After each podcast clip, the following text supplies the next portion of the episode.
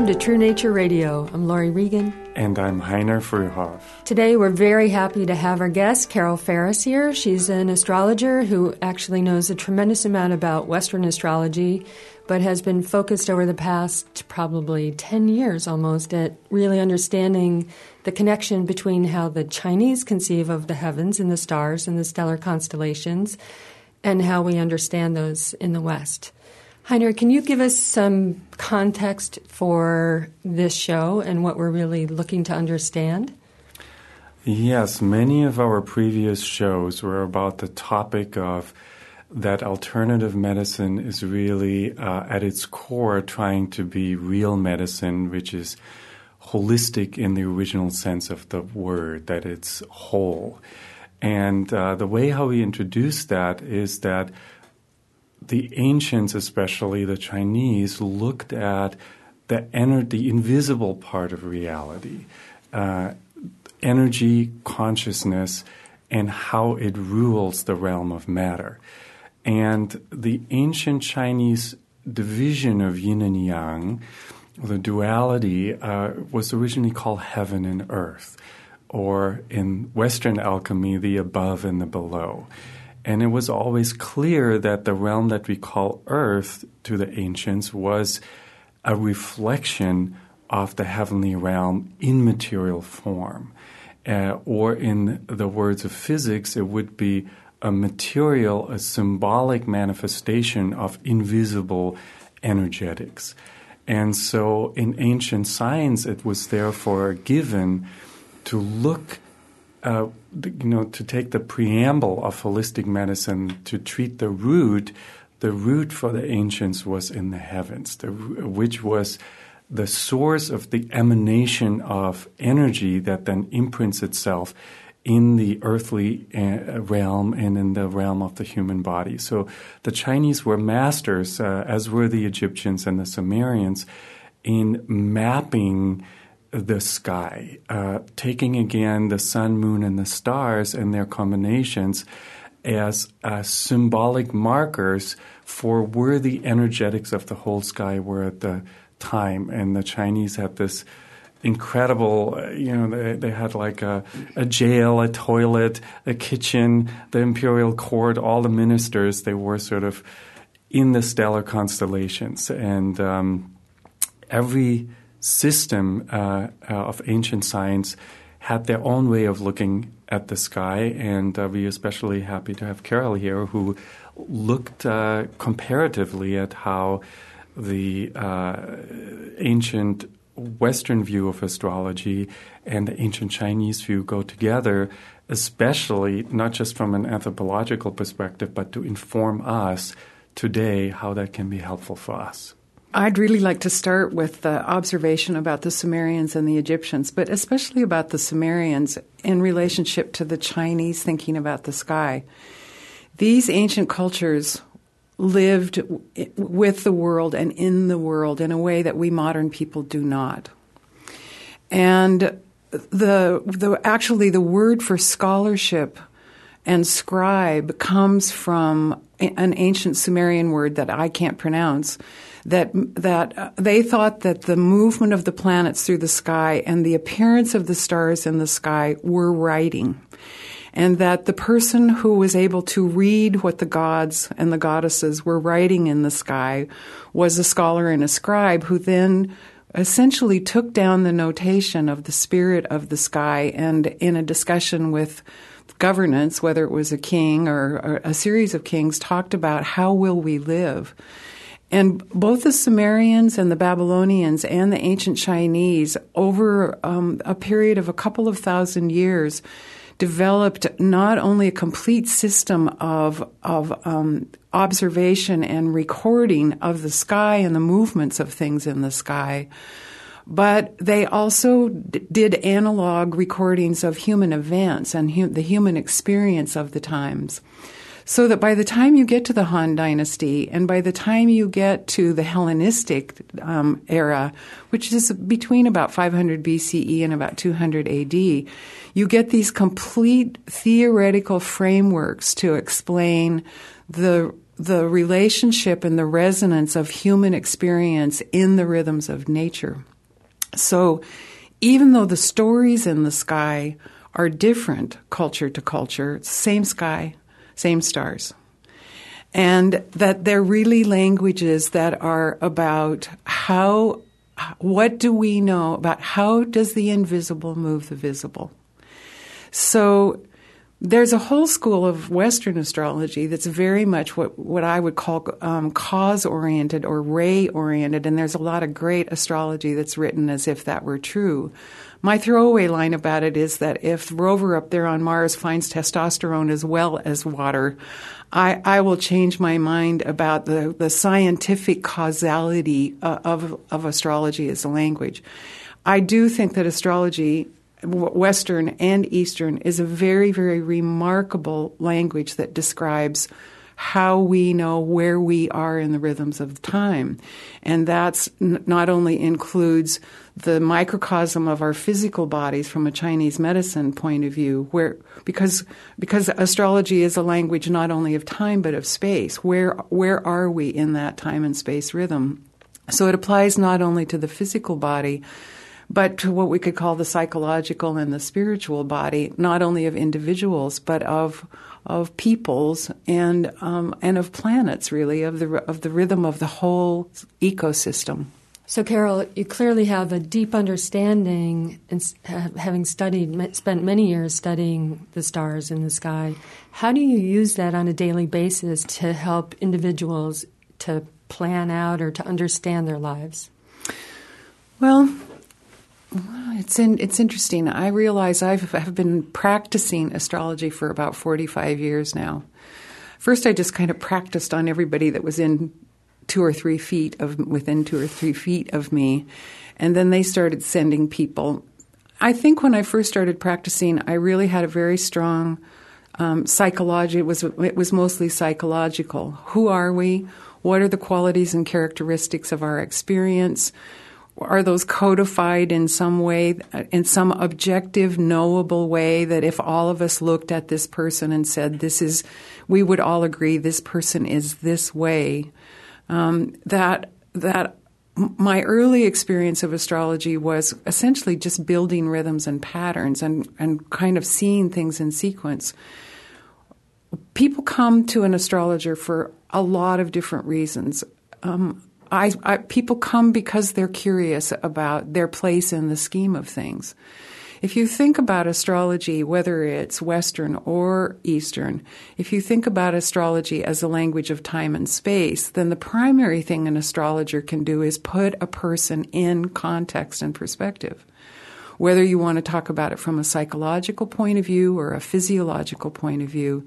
So people come because they in the scheme of things, want to know who they are and where they are in the scheme of things. So some people will come for for what I would call metaphorical, symbolic language that helps them think about their experience of their own life in a different way. To not to stand outside themselves, but that the astrologer uses the symbolic language of time and space to ground a person in in a, a different language about their experience. Some people come to know what to do in the next couple of weeks. Um, because astrology is a language, it's um, should I buy this house now? Um, should I sue this guy? Is it a, is is is nature is the rhythm of things good for me to propose marriage? Um, am I okay? Am I sick? Is this a good time to get pregnant? I actually had a period of time, especially because of a certain generation of people who were pretty hip about conception.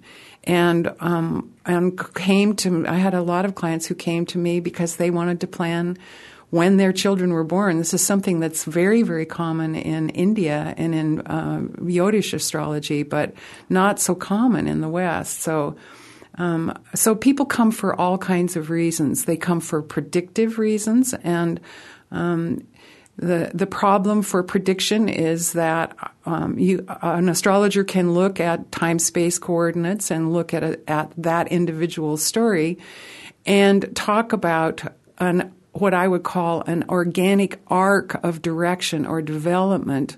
If this, then that. But people can choose. I think it's important to point out to our listeners that uh, astrology is a science that describes the quality of space time combination mm-hmm. and that it is not a predet- some predeterminism yeah. that I think is the cliche what makes particularly modern Western people that have this idea that they are completely free and the master of everything that is happening to them. And um, so from an ancient Chinese perspective, it's basically I Ching science, which is uh, understanding energetics of space and time, and then through your understanding, uh, be able to act more wisely because you understand your environment better. It's the same thing as if I go into a meeting and I know who is going to be there and what those people's attitudes are. I can make a much better presentation and influence the outcome that way. And uh, so that is what I always see with my patients. They might have a serious disease, but if they understand what is happening and why, they feel much more comfortable. And I think that is what astrology can be. And I know always uh, that when I send people to you, they you do that for them. Is that when they don't understand why is there a specific intensity and why this year, after eating organic food for 20 years, did I get this serious disease? There is this kind of lifting of you know, it's not necessarily their fault or anything they're doing or not doing, but it is just that some movement in space time brought about something at this very moment that might have been uh, latent underneath the surface. And it's not that they can't do anything about it, but it is, uh, you know, we are. Um, we are children of the universe, and yes. we are definitely not uh, completely independent of that. Thank God, actually. I've been doing a lot of reading and thinking about the matrix of um, of physiology and consciousness. And Carl Jung, the great Swiss psychologist Carl Jung, as early as the 1920s, um, in the in his process of breaking away from Freud and his disagreement with Freud about what was conscious and what was unconscious, what was what was available and what was repressed, made um, a couple of journeys um, to Africa, to really to deepest, darkest Africa, and to Taos. He came and studied the indigenous cultures of America. And even then, he was asking himself the question was consciousness developing at the expense of instinct? That's how he framed it. But what he really meant was is our is the capacity of human consciousness to be free and to individuate developing with at a, at a loss of connection to ground of being, not only to the earth, not only to the rhythms of space and time of the earth, um, and some sense of connection and some sense of responsibility to it and some sense in a way of vulnerability to it in terms of staying related and staying connected that um, that he was deeply concerned that while consciousness is a good thing, individuation and freedom, that he saw as a potential direction illness. So not only individual illness, but social illness that arose from forgetting where you came from. And and he wasn't just talking about an esoteric idea of of source, although it's implicit in that. You know, it's the the idea that tone rises from silence. I, I, think that was a, a, metaphor that he would have employed to talk about our, our, conscious relationship to source, that matter comes out of, that the visible rises from the invisible and returns to it. But his real concern, and this relates to modern thinking about medicine, is that um, that consciousness wants more of itself, and the more it wants of itself, and the more abstract systems it develops, the farther and farther away it gets from what will support it, the, the limits of physicality. So that, that's a, a kind of um, abstract response to your observation that that consciousness makes a difference in how it is that we grasp our physical reality. And in a way, it's really important because it reminds us that we're actually grounded physically in it. And I think that's one of the uses of astrology. What time is it?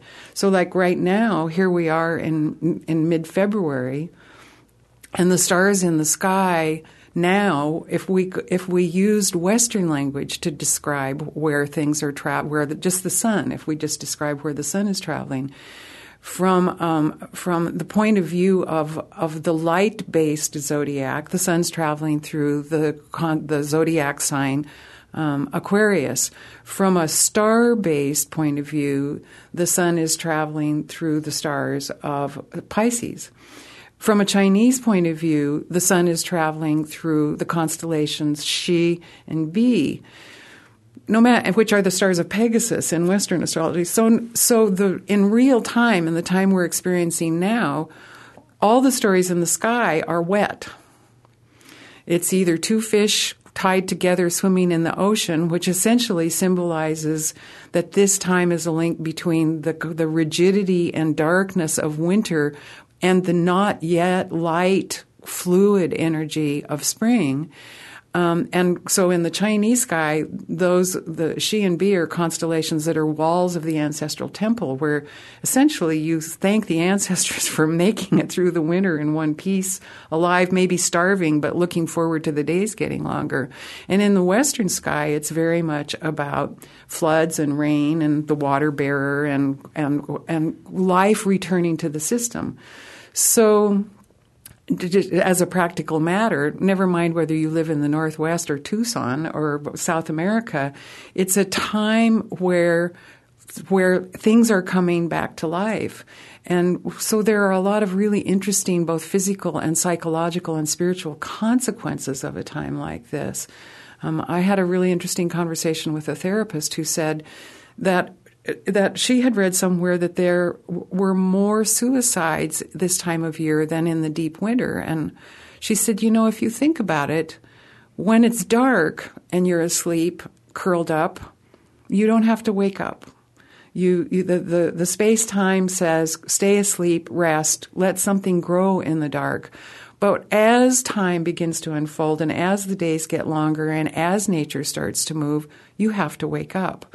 And for a person who psychologically cannot wake up, um, facing having the, to make the effort that it takes to push against the dark and to push against the the lid really of winter gets to be uh, more and more problematic. So the, the this time that we're in has its own kind of opportunity and it has its own kind of vulnerability and fragility, and it's not so much about the the it, it isn't that the that the metaphors of what we of the story that lives in the sky above us color our understanding, but it also reminds us of our physical experience. Let's try and make the concept of time a little bit more concrete for our listeners. Um, the there is smaller cycles like uh, the Chinese had every two hours. There's something the energetic click uh, clock is clicking forward, and then there's uh, every week something changes, and the big cycle that you just mentioned is every month the handle of the dipper is pointing at a different constellation in the sky, and as the dipper is turning in the middle, it is like the heavenly clock is pointing at a different uh, portion of the dial, and um, the, and then there are even larger uh, cycles that change every 2,000 years, mm-hmm. like we talking about the age of Aquarius, etc. And a lot of people, particularly when they hear the term astrology, they wondering about the intensity of our times and this, the end of the Mayan calendar, mm. etc. And the poles are shifting. Uh, um, the the other day, uh, I heard on the news that certain airports had even reset their compass needles because, uh, in a very measurable way, the, the true north is indeed shifting, which it only does every few hundred thousand years or so, I believe. So there is indeed something very measurably intense that we also see as practitioners with a lot of anxiety and transformation in people's lives. From your perspective, what do you see in your practice and how do you explain it, the intensity of our time? Well, if we talk about the great ages, if we talk about cycles within cycles within cycles, there's a wonderful Western astrologer named Rob Hand, and and one of the ways that he talks that he makes astrology available to a certain kind of thinker is he said, you know, if you still have a watch with hands that go around on it, around the dial, and both hands point towards twelve at night, most people will be sleeping. He says you wouldn't say the hands of the watch are making people sleep but that if you know what time it is, you'll have some idea about the collective experience. So the cycles of astrology are um, they're light based in terms of the great lights, the sun and the moon, and the rhythms of the sun and the moon. So every day we're in a profound rhythm of the darkest dark and the lightest light of midnight to noon, no matter what time of year it is. Every month we're in a time from the darkest dark, the dark, the new dark moon, in which what the ancients would say is the moon is not carrying any light, to the lightest light, the full moon, and we're just to, today we're just past the full moon and headed for the disseminating moon. So every month we're in a rhythm with with the how light how this light energy moves us it moves water, we could say, not growth. In the way that sunlight makes things, brings stability and consciousness and growth, moonlight moves intuition and, and essentially water if you think about the tides. Um, so there's definitely cycles that are light based cycles. Then there are cycles that are what I think of as more movement based cycles, which have to do with planetary movement. So if you think about the movement of the planets, the orderly, knowable movements of the planets, thousands of years, we know where they are thousands of years ago, we know where they're going to be in 4,000 years, even with the precession of the equinoxes and, and even with the shift of the poles. So those cycles, like the Jupiter cycle, which was a huge cycle for the Chinese, because the, the, the early Chinese observed, as most ancient cultures did, that Jupiter moved somewhat like the sun, that it took it a year to move through 30 degrees of arc of the sky. So, um, without them knowing how big it was, how massive it was, and in relationship to the rest of the system, they gave its cycle a lot of weight in terms of the collective experience of, of big cycles of time, of something happening every 12 years. The largest cycle is that it takes 26,000 years approximately for every hand of the clock to make every possible combination that it's going to make once.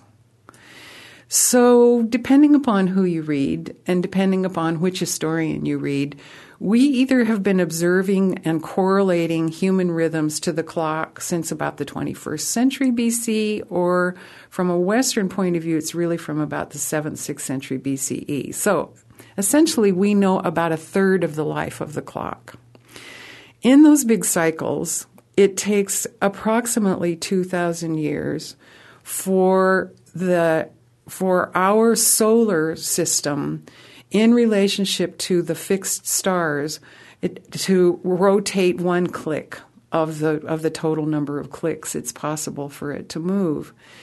And in terms of human history and human meaning making, we've only been recording and observing it really since what what Western astrologers call the Taurian age.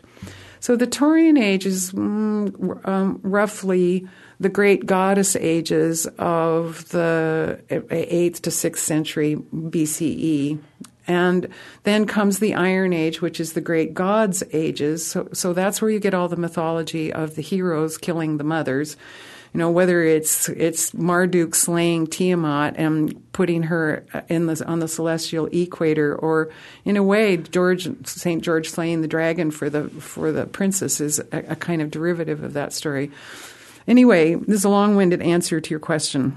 Then comes um, the age of Pisces, and we're in the age of Pisces right now, and and in the age of Pisces, humans have separated from nature even in the first two great ages of which we have storytelling and records, we humans, we, we, our, our consciousness had se- not separated us from our ground of being.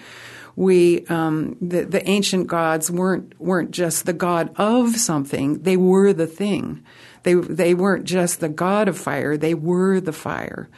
And um, and even though really early mythologies separate humans from the divine, I was just um, rereading the, uh, the, some of the old Gilgamesh, Enlil, Enki stories of Sumer, and and there's a um, a literary text that talks about how the gods created humans so they didn't have to work, so that that human labor would provide them with everything that they needed. Here we are in this modern age in which all of the power, the juice, the energy, the creativity, the potentiation of the entire universe that we used to share and have a relationship with and could know as people through our storytelling, through our societies, has all been sucked up by human consciousness.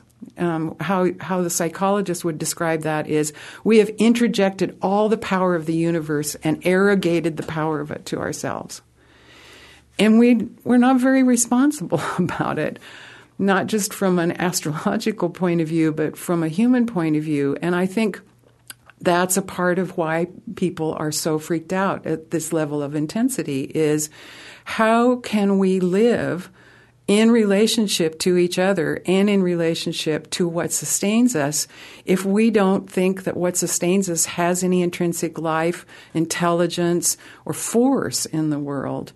Um, so we're children. It's like being little kids, not really being up to the task of what it is that's before us and um, and so this and this bridge between the great Piscean age and moving next to the great Aquarian age, if if a part of human thinking is deifying the environment, the challenge we have before us is: Are the internet and society really our gods? And and can we can we take care of ourselves? Carol, this is such an important topic and one that we could talk about for such a long time. We only have a few minutes left, so do you have any final insights for us? I can talk about my own experience without projecting my own experience onto everyone else's experience. Chinese medicine made me well. And with my hat off to Western medicine and its ability to to tend to so many things, especially acute physical situations, um, what I would call a, a, failure of responsibility on my own part to understand my own being and and what sustains me was what was making me sick. And the, it's the philosophy of Chinese medicine as well as the practitioners that restore you to a relationship with nature with your own physical nature, with your body, how it works, what it does, what it's hungry for, what it can sustain, what it can't, what times of year, what temperature. All of those things are very real, real physical on this on this planet kinds of things. You know, the the conversations about karma, about cause and effect, you know, the, of of what brings you here uh, this is an oversimplification of what the Dalai Lama says, but he says if you're born here, you, it, this place will make a shape in your life. Gravity will make you fall down if you don't watch where you're putting your feet. You'll get old. So the the reality of nature, of this place and one's own nature in this place and consciousness about it, is a path to health and individual health supports and creates the possibility of health, of shared health society. Sorry, that's all the time we have for today. Carol Ferris, thank you so much for being uh, here with us today. Thanks, Laurie. Thanks, Heiner. And that's it for today's episode of True Nature Radio. I'm Laurie Regan. And I'm Heiner Fruehauf. Carol Ferris is in private practice in Portland, Oregon. You can find her there, and she occasionally teaches at National College of Natural Medicine. If you're interested in a professional career in naturopathic medicine or classical Chinese medicine, go to the college's website at ncnm.edu. And as always, if you're interested in uh, browsing a bit on the web about symbolism, topics associated with holistic medicine and classical Chinese medicine, go to classicalchinesemedicine.org.